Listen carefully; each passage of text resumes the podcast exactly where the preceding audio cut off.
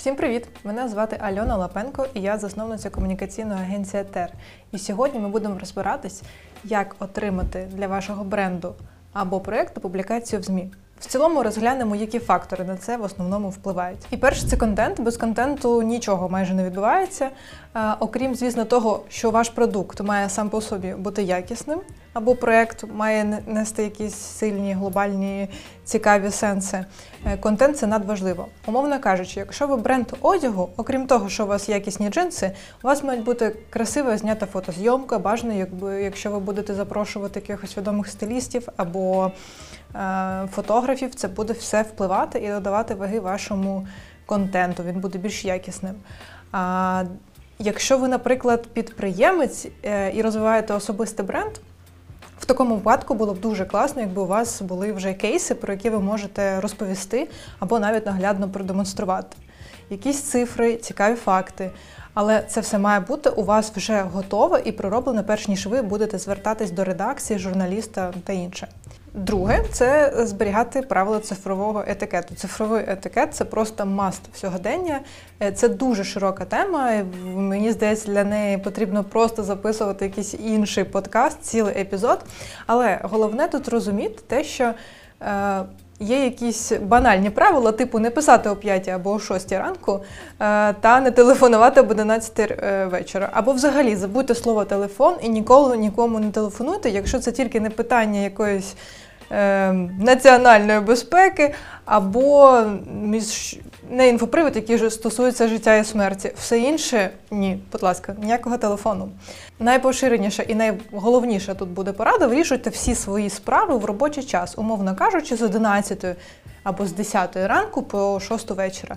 Тоді, скоріше за все, людина і побачить ваше повідомлення, і це не буде її дратувати. Третє це піч. Е, Він має бути доволі коротким і дуже змістовним.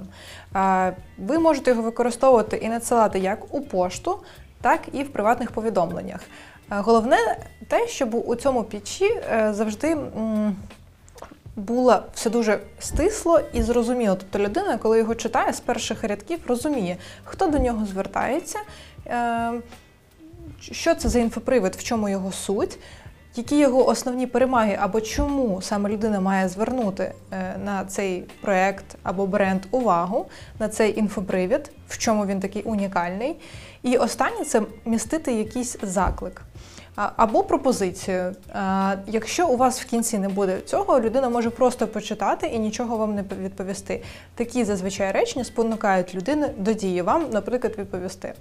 Наступним важливим фактором, передостаннім, але не останнім, є е, написання прес-релізу. Е, Це гарантія на 80%, якщо ви написали правильний і класний прес-реліз, що ваш інфопривід візьмуть. Є звичайна е, поширена схема прес-релізу, схема, за якою можна написати прес-реліз. Ем, Вона складається заголовку, який має бути теж достатньо влучним, який зацікавить вашу аудиторію, лід, який доповнить ваш заголовок і розкаже більше деталей. У ліді зазвичай ми розміщуємо все найголовніше, що людині потрібно дізнатись. Тобто далі вона переходить читати тільки якщо інформація її зацікавила. Основна частина і цитата. Якщо ви будете користуватися цією схемою, скоріше за все, е, журналісту або редакція, яка редакція, яка отримує е, цей прес-реліз, буде дуже зручно е, працювати з цим текстом, і вірогідніше журналісти витрачать набагато менше часу для його опрацювання, і ваш інфопривід, ваш прес-реліз може опинитися у стрічці новин.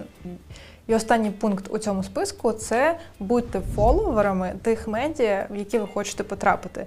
Я не знаю, мені здається, що цей пункт він ніби тісто, яке огортає родзинки у вашому кексі. Якщо ви зробили все попереднє досить правильно, е, але ви можете написати максимально вдалий піч, на максимально класний реліз, створити максимально класний контент, але не писати не тому журналісту. І все, ви можете потім бути розчарованими, що вам відмовили. Зазвичай я заходжу на сторінки медіа, які мені цікаві, медіа, в яких я хочу, аби цей інфопривід потрапив. Дивлюсь, заходжу на головну сторінку, дивлюсь на структуру сайту, які є розділи, які теми піднімаються медіа, які найпоширеніші теми, про які пишеться видання, які журналісти і на які теми. висвітлюють якісь певні новини. Я це все переглядаю, дивлюсь, чим цікавиться журналіст, які створюють ці матеріали. І потім, вже е, аналізуючи контент у цьому виданні, я думаю, чи мій інфопривід буде релевантний для цього видання, і чи той текст, який написала, може бути цікавий для цього видання. Е, якщо вам вдасться це відслідковувати, за цим спостерігати, потім вам буде дуже легко розміщувати всі інфоприводи, матеріали, ви будете розуміти, кому, як і що подавати, просто користуючись цією. Е, Просто включу, вмикаючи свою спостережливість. Якщо ця тема вам цікава, ми більш детально її розглядаємо у нашому вебінарі. Аби більше про нього дізнатись, достатньо просто перейти за посиланням у описі цього відео. Або спойлер, ви можете просто перейти на нашу сторінку Instagram і написати слово вебінар нам у Директ. А я вам дякую за перегляд і до нових зустрічей!